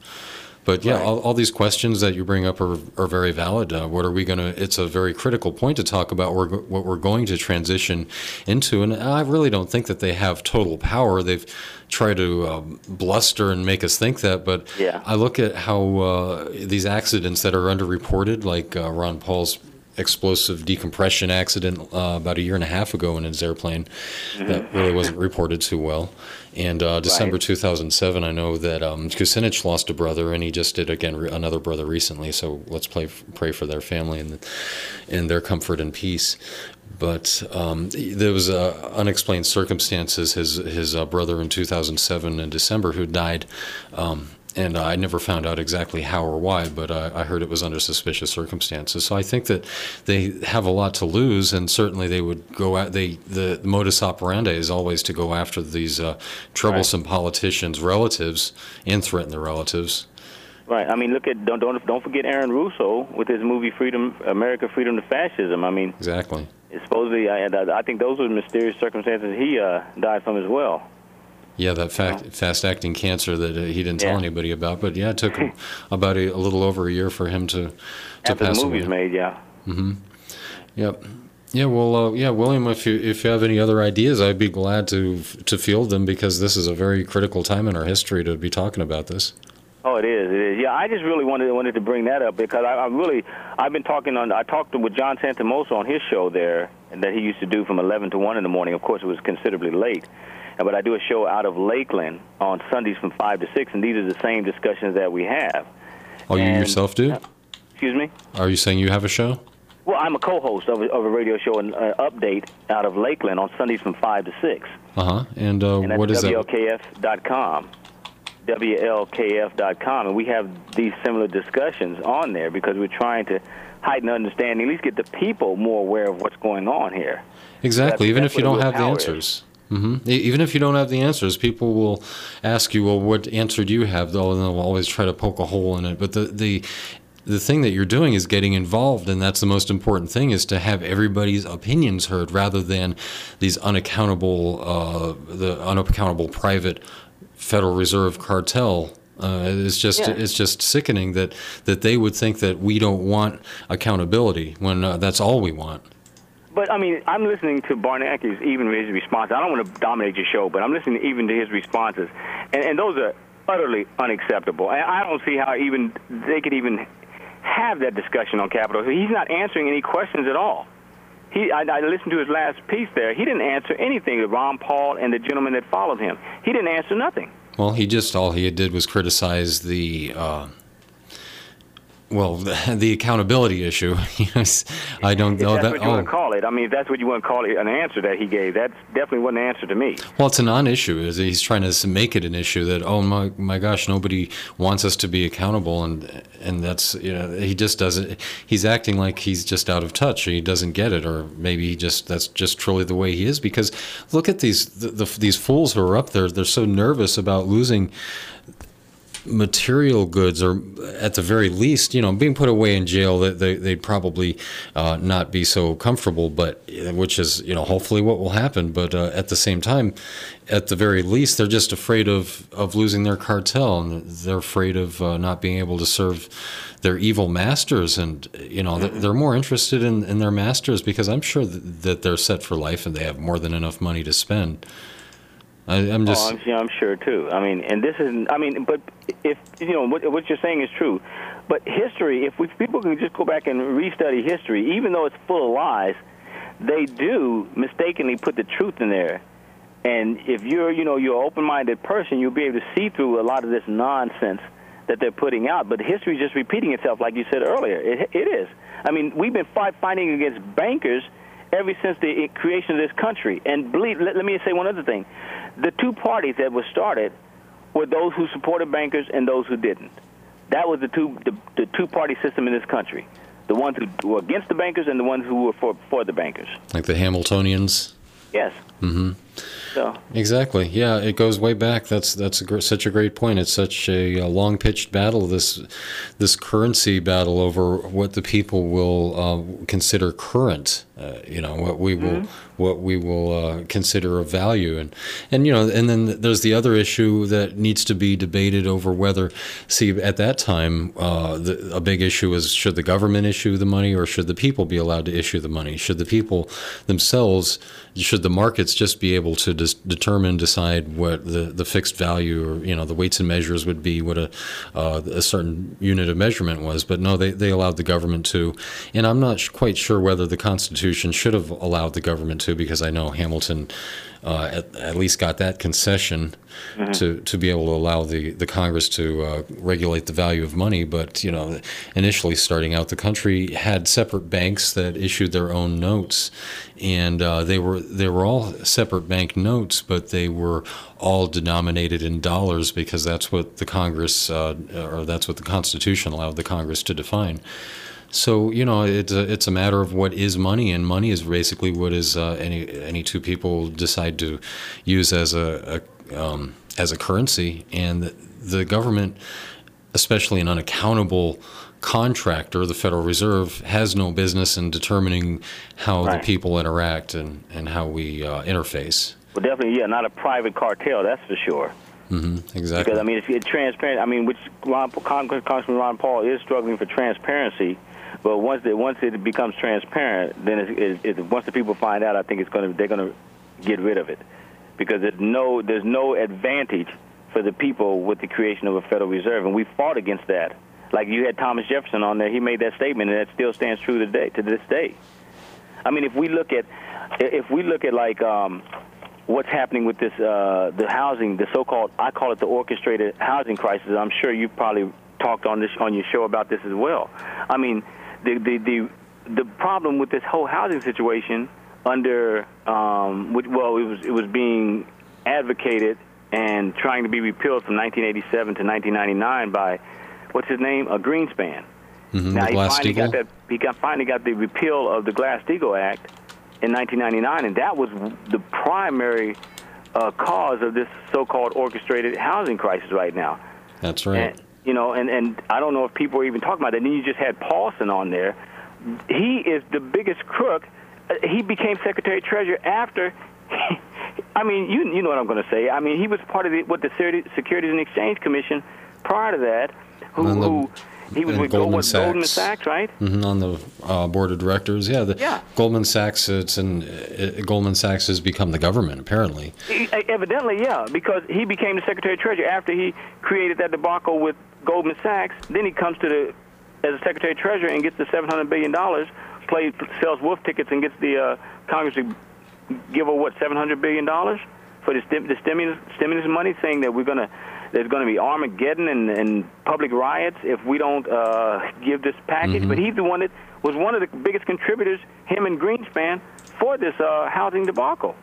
Yeah, well, the, the housing bubble is just a way to yeah. blame the people, but that's not yeah. the real problem, because all this money that the derivatives have inflated uh, or have been um, leveraged out through the derivatives is more than enough to pay for, uh, I mean, all, all the bailout money is more than enough to pay for the so-called subprime crisis, which is really yeah. just another way of blaming the people for, uh, which was really predatory lending, but they want to say, blame, and there were, were people taking out fraudulent uh, applications on fraudulent, I mean, loan, loans on fraudulent applications, but, uh, you know, that's a way to blame the people when this yeah. entire banking debacle, this thievery, could have actually already been, um, uh, you know, all the bailout money could have actually paid for the uh, so-called subprime, I mean, everybody's mortgage could have been paid off, everybody's credit oh, yeah. card could have been paid off.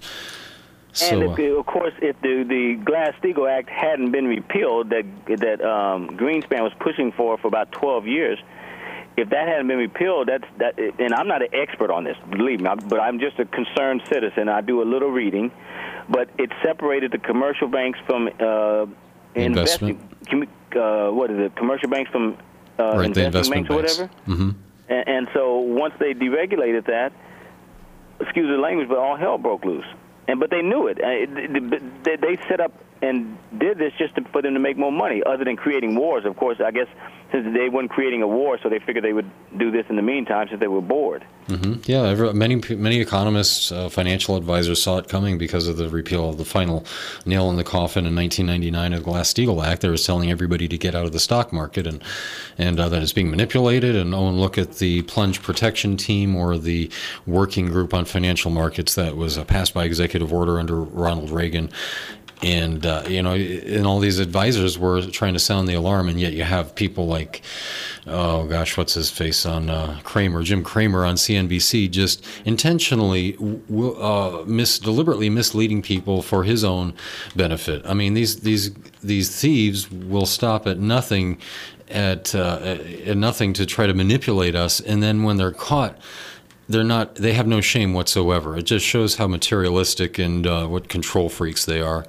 So well, they're not going to have no shame because nobody's going to come come after them. They got Congress so intimidated that nobody's going to do anything to these guys anyway, so they, and they're going to continue to do this. That's right. They won't have any shame, but hopefully they'll have regret. Yeah, if we have something exactly. to say about it. Okay, my friend.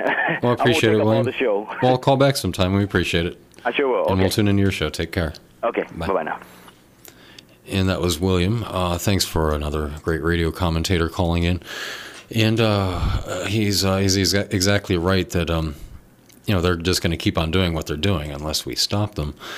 And that's a big unless, and it's a big uh, question as to what degree we can stop them from what, doing what they're doing.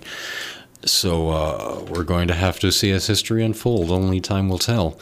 On the next clip here we'll play is uh, Representative Darrell Issa, who's pushing Hank Paulson, former Treasury Secretary, on his pressuring of the Bank of America to merge with Merrill Lynch. Thank you, Mister Chairman. Uh, Mister Paulson, you know, in, with our previous uh, two testimony uh, witnesses, uh, obviously Chairman Bernanke uh, found himself in an odd situation of saying, although Mister Cuomo had said that the threat that you had said, and I'll quote it as best I can, sec from his letter, Secretary Paulson has informed us that he made the threat at the request of Chairman Bernanke. Now that came from uh, Uh, from Cuomo's office, and I apologize uh, that his work was a little sloppy. We get a letter, but we, there's no transcript, there's no written record, so we have to take his interpretation of your statements, and that's one of the reasons you're here today. We also dealt with uh, Ken Lewis, uh, who came here with a situation in which he had received a threat by your own statements, and, uh, and yet he had to say that the threat was not the reason that he went through with a bad deal. For if he had said that, then the, uh, the Ohio uh, pension funds and others that have sued, saying that the merger diminished their ownership, uh, their asset value in, uh, in Bank of America, would have in fact had their lawsuit go forward much more readily. So each of you before you have been in an odd situation. you're uniquely positioned to help us. One, you've told us, yes, you did issue the threat. Two, you believe that it was reasonable. And I want to put it in perspective just for a moment, uh, perhaps for histor historical purposes, go back to uh, the first Gulf War of nineteen ninety, in which Margaret Thatcher said to uh, President George Herbert Walker Bush, "Don't go wobbly on me, George," when she felt that, uh, that he was not prepared to pursue a war against Saddam after he invaded and brutally uh, treated the people of Kuwait. This was not a war, but this was an emergency situation. Your threat is admitted.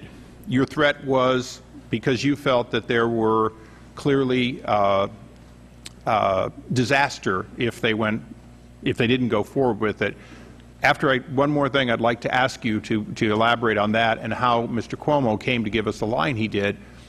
As I, my understand is, had, had the M A C clause been completely valid, had Ken Lewis renegotiated, had uh, they agreed to a new terms or to a breakup, isn't it true that, in fact, we would have had a long period of time, well, notice, statutory notice of, for stockholders, and then a stockholder vote occurred? Yeah, there is. If, if there had been a renegotiation, there would have been an extended period, uh, and there would have been a revote, is my understanding. And isn't it that which is at the center of why you issued the threat and why Ken Lewis ultimately decided that the damage from that period, even if he got a better price or broke it, either way, could be disastrous to both firms? Well, uh, the reason, and again, I don't, uh, Ken Lewis didn't characterize it as a threat, and I, and I no, actually, he, he didn't care, he did characterize it as a threat. He managed to say that he didn't feel threatened yeah. while receiving a threat. I, I, I prefer to characterize it as me explaining the Fed supervisory authorities to him, but, but in any event, whatever we...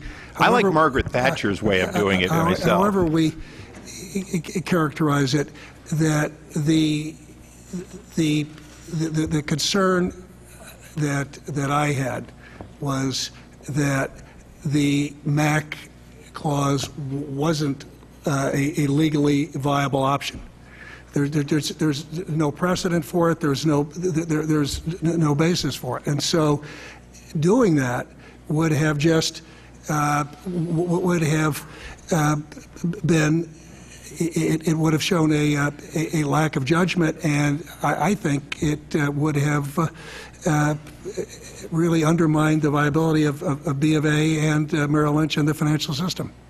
Well, the, uh, uh, going back to uh, Mister Cuomo's characterization of what you had to say, if you can help us, if you will, thread the needle between these two, uh, and uh, uh, before my time is up, I want to ask one other question, sort of an easy one. Would you say that effectively, no matter what the reason, the viability of the M A C, you were saying the equivalent of what Margaret Thatcher said to George W. Bush, which is stay the course, get this done, it's better to do it right now than not? Yeah, I, let me let me go to um, to ex explaining the uh, the confusion with Secretary Cuomo's office. It's really quite simple, because the Fed had invoked a privilege that kept me from uh, recounting my conversation with Ben Bernanke to Cuomo's office. So if it hadn't been for that Fed privilege, I would have told and would have said to the Secretary, you know, to, to uh, Attorney General Cuomo's office exactly what I, I'm saying here today. And so I think the The, it's really quite understandable that, you know, that uh, this discrepancy in light of the Fed, in light of the Fed privilege. And right after uh, Attorney General Cuomo's uh, a letter came out, I made a public statement where I said that the my prediction of what could happen to to Lewis and the board, that was from me, those were my words, but it was based upon what I understood to be the, the Fed's very strong opposition to B of A renouncing the deal. Now, with uh, and now to your last question, I was attempting to send a very strong message to Ken Lewis in terms of how strongly the Fed and Treasury viewed this matter. And so, and it wasn't just the words that uh, about the, the Fed supervisory powers, that the, the other language, uh, which I presented at that time, which again, very strong uh, message on the legal, you know, the lack of, uh, of the M A C being a legally viable option, very strong message uh, on it being a lack of judgment, and a very strong message on what I believed and what the Fed believed this would do to Bank of America and uh, Merrill Lynch and the financial markets. Thank you. Thank you, Mister Chairman. Thank you very much. Yeah, thank you for nothing, actually. Uh, thanks for fiat money that's worth nothing, and and uh, and thank you for that entertaining, stuttering performance. Even if you don't know what he's talking about, it's entertaining. But if you do, it's even more entertaining because you can see that he's just uh, he's just all over the place, and he wishes that um, he wasn't there. Obviously, as he's. Uh, he, he doesn't like being uh, scrutinized as he, he's um, being held accountable for his uh, previous actions here, and uh, as uh, the Treasury of the Secretary. Um, either that, he's he's started doing some pretty hard drugs since he served under the Bush administration uh, to to uh, stutter so much. Um, but uh, I tend to think he's just afraid of uh, losing the Federal Reserve's uh, stranglehold on us, or. Uh, He might be blamed for the Federal Reserve losing its stranglehold. And we'll just have uh, two more clips here on this issue. Uh, the call-in numbers here in Pinellas County, seven two seven, four four one, three thousand. Toll-free, eight six six, eight two six, one three four zero. I'd like to ask what you think about the current monetary system, how it's uh, in a state of flux, and uh, we're debating what uh, it would be replaced with. And... Um, Based on uh, on the fraud that's being carried on now, it's not a very sustainable economic model. Uh, but uh, next we'll go to Representative Burton, who's questioning former Treasury Secretary Paulson on the uh, on his pressuring of the Bank of America merger with Merrill Lynch. Mister Uh, Paulson, there are those of us that uh, uh, don't agree with your analysis that. Uh, uh, going about solving this problem was the correct way. You know, if you look at the, you talk about a meltdown, we have nine and a half percent unemployment right now. If you take into consideration those who are working part-time or who are getting unemployment compensation, it's closer to sixteen and a half percent. There was an article in the Wall Street Journal. So you're talking about how you guys saved the economy and saved the world. Uh, we do have a meltdown going on right now, and if you don't believe it, go out to Indiana and look at some of the parts of my district. Let me just ask you a couple questions. First of all, uh, I asked Mister Bernanke if he talked to you about uh, telling Mister Lewis if they um, uh, used the M A C clause uh, that they were going to be fired. And he said he didn't give you any instruction or say anything to you about that. And yet when you spoke, uh, you said that uh, in your, in your testimony, you said you were confident that that was a strong opinion of the Federal Reserve. How did you know that? The, I mean, there must have been some communication. How did you know, I mean, that, well, that you were I, confident that was their position? I, I, I would say t two things there. First of all, you're right that I do not remember uh, Ben Bernanke ever suggesting to me that the you Fed... You don't remember. You know, Mister Bernanke said but, the but, same thing. He but, said he but, didn't but, remember. But what I, what I do, so you ask where I came away with that, with that view. Yeah. And I participated in... a number of meetings and calls where Chairman Bernanke participated. There were lawyers from the Fed, staff members from the Fed, uh, people from Treasury, and I came away from that, the, those calls with that understanding. Well, who's, wait a minute, wait, wait. And, and, well, if you me, came away from that, from those let, phone let me calls, just, let me well, just, no, listen, just a second.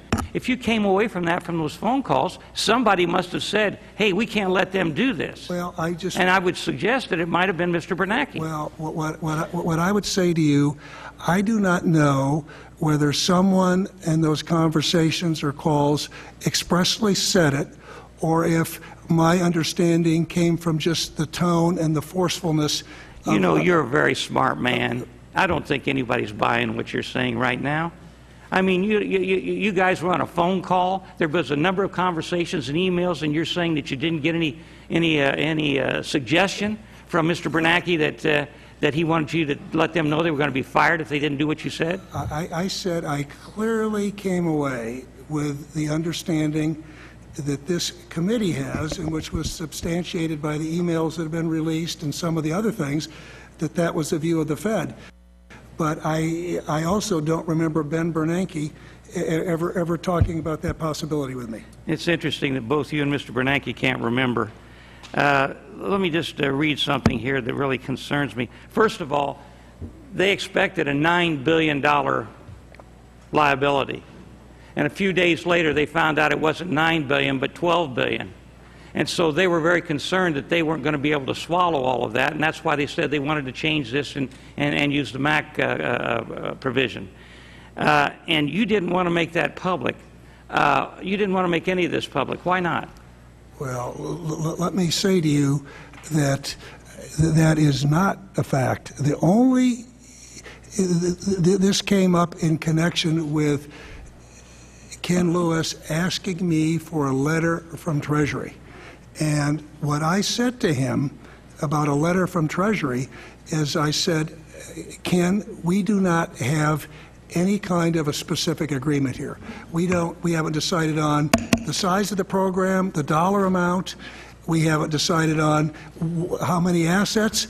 And so if I gave a letter, all I would be saying well, is what I've already said publicly, which is that B of A is systemically important and that we are committed to well, here, here's uh, what, here's to what not having said. a failure. Yeah, here's so, what, here, so my so let me just well, finish. Don't here. use so, up all my time. So yeah, what uh, I said was just the opposite. M I said if we give you a letter, Mister Paulson, disclose it. Mister Paulson, please pull the mic closer to okay. you. Oh, sorry. If we give you a letter, we will disclose it, was well, what I said. Bern, here, here's what was said in, in testimony. Bernanke and Paulson insisted that Lewis rely solely on their verbal assurance of more support because, as Paulson told Lewis in a, a written pledge, quote, would be a disclosable event, and we do not want a disclo disclosable event. Well, and he goes into more de detail than that. Well, let me say Lewis has testified clearly before this committee that I never, ever suggested to him that he delay any disclosure. What I said to him was something I would expect you all would agree with, which is if we're going to issue a letter from the Treasury, I'm not going to issue a letter without disclosing that letter. And I don't see the point of a letter because we have no specific agreement. There's nothing to write down. We don't have the size of the program. We don't have the dollar amount. And we've already publicly you, said... You, you gave him verbal assurance, but you wouldn't put it in writing. I, I gave him verbal assurance of that we were committed to working to get Why something done. Why didn't you done. want to put it in writing? I mean, uh, there's several places where he says that you would not allow it to be put in writing. You didn't want people to know. You didn't want public disclosure. Why not? Well, because I, I, I attempted to answer. I'll answer it one more time for you, sir. What we, we I had already Mister said. Mister Chairman, will you ask the witness again to me, speak into the microphone? I can't hear. Yeah, Mister Paulson. Mister I'm Paulson. sorry. I had already said publicly, as had the Fed, that we were committed to working to prevent the failure of any systemically important institution, and Bank of America was one. Now, going beyond that, we had had made it clear that we were going to be working with him to develop a support program, but we didn't have a size, we didn't have the amount of assets that would be recover, covered, we, had, we didn't know what form of equity and how much, we had nothing to de definitive to say. And so I said, I don't see how a letter is going to be meaningful or helpful, but if I give you a letter, we're going to disclose it. And then that got twisted around to say I didn't want a disclosure. I know my time's up. Let me just read one thing real quick, Mister Chairman. Here's what he said. I was instructed that, quote, we do not want a public disclosure. That's what he said, flat out. Well, he has, he has testified something different before this committee. Mister Chairman. Okay. Mister Chairman. Good. And lastly, the uh, last clip we have for you tonight on this issue um, will be uh, Representative Peter Welch of Vermont. First, we have a caller, Dennis, on the line. Uh, Dennis, are you there? How are you? Oh, hey, uh, Chris. Good to be on the show here. Hey, welcome back. Join you today. So what's on your mind? Ah, uh, listening to those clips, it just brings back memories of being a twelve-year-old and getting cornered for telling a fib and getting cornered, you know, you just, you couldn't squirm your way out of it. But these people became adults, and this mm-hmm. is how they act? Give me a break. Memories. Oh, so, so nostalgic to hear them. Oh, you know, but at least, at least we grew up and grew out of that behavior. But these are people in charge of trillions and what quadrillions of dollars. Don't you love the fact that they, if they have the facts on hand about what they're asked about on something they want to support, they'll recite a list of a litany of just a catalog. But if asked about specifics about, well, how come you're doing something wrong? Um, um, um I don't recall. Um, what I want to say is, I just don't mm-hmm. recall. And then, then they get caught with their reports, like Bernanke says, uh, Section fourteen allows them to give money to foreign uh, banks, uh, to foreign central banks, and it doesn't. And I mean, their own reports actually contradict their testimony in a lot of this, because they're they're just all over the place. They're trying to cite, uh, say, well, we, this is we've never had. Uh, this is not an unusual authority. Bernanke says on a clip that we played last week, uh, where. Um, Representative Alan Grayson of Florida was uh, was pressing him, and he says these aren't any extraordinary powers. Well, uh, pardon me, but the whole country's been under a state of national emergency declared since nineteen thirty-three, uh, and that can be found and uh, explained in Senate Report ninety-three dash five forty-nine. There's um, F D R's Executive Order sixty-one oh two, and so if anybody wants to get down and dirty with a with the numbers, with the citations, I mean, anybody can say, well, okay, how about, what would you, I would love to ask him, wouldn't you love to ask him what the last section of the Federal Reserve Act says, and uh, has to do with um, Congress's authority to uh, abolish them? Wouldn't that be a great question to ask? It would be nice if we could just corner these people and uh, actually have them tell the truth, but you know, I think we all know, and we have to accept that you're never going to get the truth out of these people. They're well, it's fun to try. World. They're going to run the world the way they see fit. What's that? Speak into the phone. Sorry. Is that better? Uh, yeah, yeah, okay. We we can. Uh, the producer was just making a comment. I can hear you fine. Okay, yeah. You, I was you're, wondering you're, where those voices were coming from. I wonder at times myself. Well, yeah, that was Lee, our producer, just helping uh, helping produce the show and flogging the hamster at the same time to keep the transmitter powered. But, yeah. And now he's got to go smack those gerbils and make them run that wheel faster to get the transmission going. Whee! Yeah, yeah. If they're still alive, I, I I think we switched over to something more exotic like chinchillas. Never works. They're uh, they're an endangered species, kind of like us. Well, um, yeah, you're right. These these folks uh, want to uh, see to it that we're kept down and maintain their control. So I, I don't see how it's really worth all the stress to them to try to maintain their their stranglehold over over uh, the, the entire world. But they, you know, they're not going to give up. I mean, that's for sure. I think to them, it's sort of, it seems based on everything. I mean, I didn't actually see the testimony myself, but I've seen them before, and you can see whenever he's cornered about something, you, you, you see those eyes bat left to right, thinking to him. You can tell he's thinking, "Uh-oh, what do I say? What do I say?" He's and searching for the like, right answer. He's trying to calculate his his uh, placating, deceptive response. That's it, all. It was it like it, it's like remember when Hillary Clinton was being grilled way back in the day. Uh, I'm sorry, who Hillary? Oh. Hillary Rotten Clinton. Hillary Rotten Clinton. Oh, her. They were asked about mm. Craig Livingstone and who actually brought him into the Clinton White House. I don't recall. I just don't understand. I, that's not. I just don't know. Uh, sorry, don't know. Don't recall. Same answer. Mm-hmm. Non-answer. I don't recall. Yeah. You. Oh gosh. If you. If you want to. And people wonder why uh, I use that term, and it just goes way back. Well, I remember her first. Uh, goes. I started using it back when her. She tried her Clinton care, and I read the the bill, and it turned out that well, if there's a doctor who operates outside the system, he's going to have his license revoked for two years, and the patient will uh, face up to a year in jail and a ten thousand dollar fine. And uh, so I knew a lot about that, but you know about the Clintons from from that, and uh, and now she's going after, um, uh, who she, she's she's telling the U K that if you, we're not going to give you any more intelligence uh, if you reveal um, if you reveal uh, our torture secrets. I'm trying to find the headline here, but you know, she she's trying to say keep it a secret. It's going to hurt our uh, hurt our relations, and we're not going to give you any more military intelligence if you expose the torture. So obviously, she's not anti-torture. But, no, I, I think she's well. She tortured Bill all these years, but know, he liked it. I seem to think uh, I, I tend to think they liked he liked it. Yeah, that's a clearly yeah, an arranged marriage. Sadly, sadly I, hate, I hate to agree, but I think you are onto something there. Mm-hmm. Well, uh, it's been good talking to you, Dennis. I appreciate the call. Sure. We just have a few more minutes left, and hope to hear from you again. Take care. Thank you.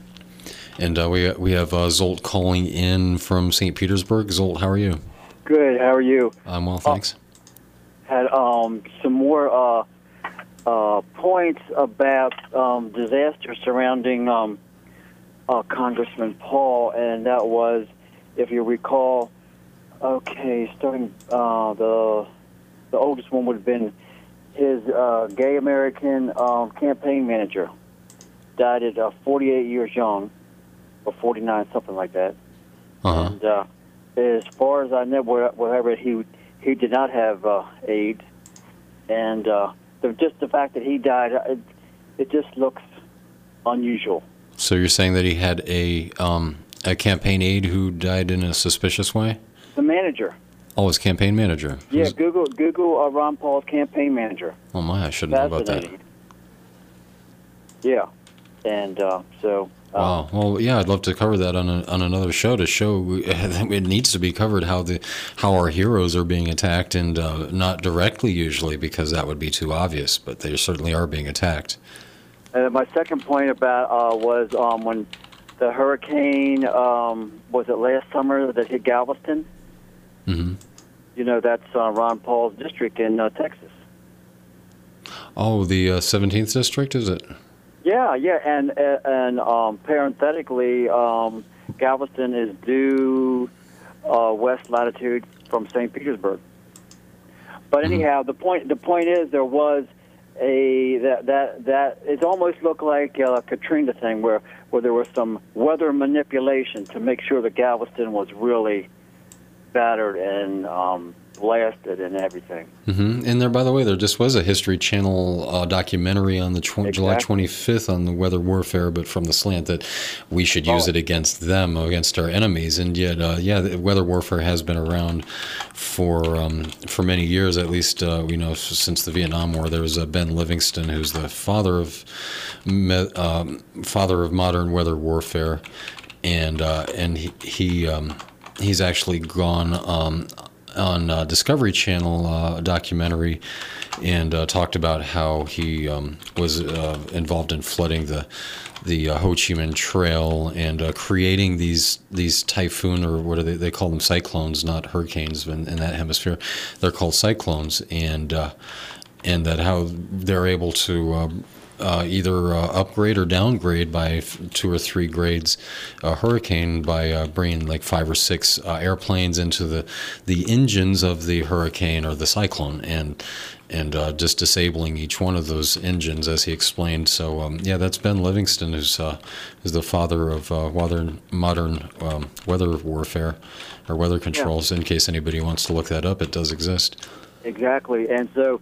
You had, I think, Ron Paul was uh, what could have been uh, a potential victim of uh, of that in his home um, uh, area of Galveston, Texas, and then the uh, the campaign manager dying at uh, late forties, and then the th- the last last um, uh, quirk disaster was that Sasha uh, Baron uh, Cohen um, um, embarrassment. Yeah, uh, hey, come on now, look, you, I mean. They're trying to they're trying to get him at all angles, uh, from a hurricane, from a death of the campaign manager, um, the Sasha B- uh, Baron Cohen, and then um, of course the um, decompression in the airplane, which you mentioned. That's what got me reflecting back to, to these other other items. And I just well, thought it, not, it, I, not, I, it was more than just the airplane. It was like, wow, he's getting lambasted, and here he is still standing tall and and young and strong and powerful, despite his age. Mm-hmm. Well, as Borat would say, not very nice. Oh, my. Well, we had just uh, one more clip here to play, Zolt, so we'll look into that and talk about that more later. Oh, I guess we don't have the time for that. Yeah, so Zolt, um, yeah, we'll look into that, and we'll talk more about uh, his campaign manager. You can catch me up to speed about that off the air. Absolutely. Mm-hmm. Talk to you soon. Take care. Great. Good Have show. a good night. Thank you. Well, uh, yeah, we were going to play, and we'll have to get to next week, uh, the icing on the cake, uh, the very last clip here, and uh, then I was going to go into the surveys that I mentioned, the Rasmussen and uh, the other survey. That's posted on my website. Um, uh, that shows that uh, people don't like the Federal Reserve, and they think it ought to be um, it ought to be audited. Uh, let's see, I'm I'm trying to find here where I my location here in these waning moments. Um, yeah, yeah, no, and you can see uh, the the, uh, the the Gallup poll that I was trying to remember. The Gallup poll, the Federal Reserve's job approval rating is lower than the I R S. You have to do some pretty bad stuff to have a lower approval rating than the infernal robbery squad. Well, this has been another edition of Liberation Station. This has been the uh, Audit the Fed uh, edition, you could say, to give you a lot of excerpts, to give you an idea of what's going on in the floors of Congress that really is not being reported or being underreported. You can reach the website at liberation station dot weebly dot com. Weebly, spelled W E E B L Y, liberation station dot weebly dot com. I've been your host, Chris Steiner. Thanks, and take great care.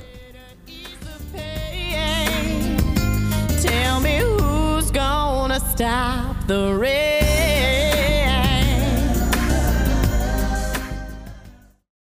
The Federal Reserve is the private banking cartel which is in charge of the U S monetary system. Listen to Thomas Jefferson as he gives a warning of what this institution will give to the United States of America. If the American people ever allow private banks to control the issue of their currency, first by inflation, then by deflation, the banks, which grow up and around them, will deprive the people of all of their property until their children wake up homeless on the continent their fathers conquered. Listen weekdays nine to ten for more details. This is Wayne Walton with the red pill radio dot com. Our constitutional republic is under attack by globalist central bankers. During the Katrina tragedy, U S citizens were subjected to a gun roundup and a blockade of New Orleans. Unalienable rights given by God were suspended by the globalist George Bush. Oath Keepers is an association of currently serving military veterans and peace officers who will fulfill their oath to the Constitution against all enemies, foreign and domestic. Go to oath keepers dot org to reaffirm your oath to the Constitution, not to tyrants.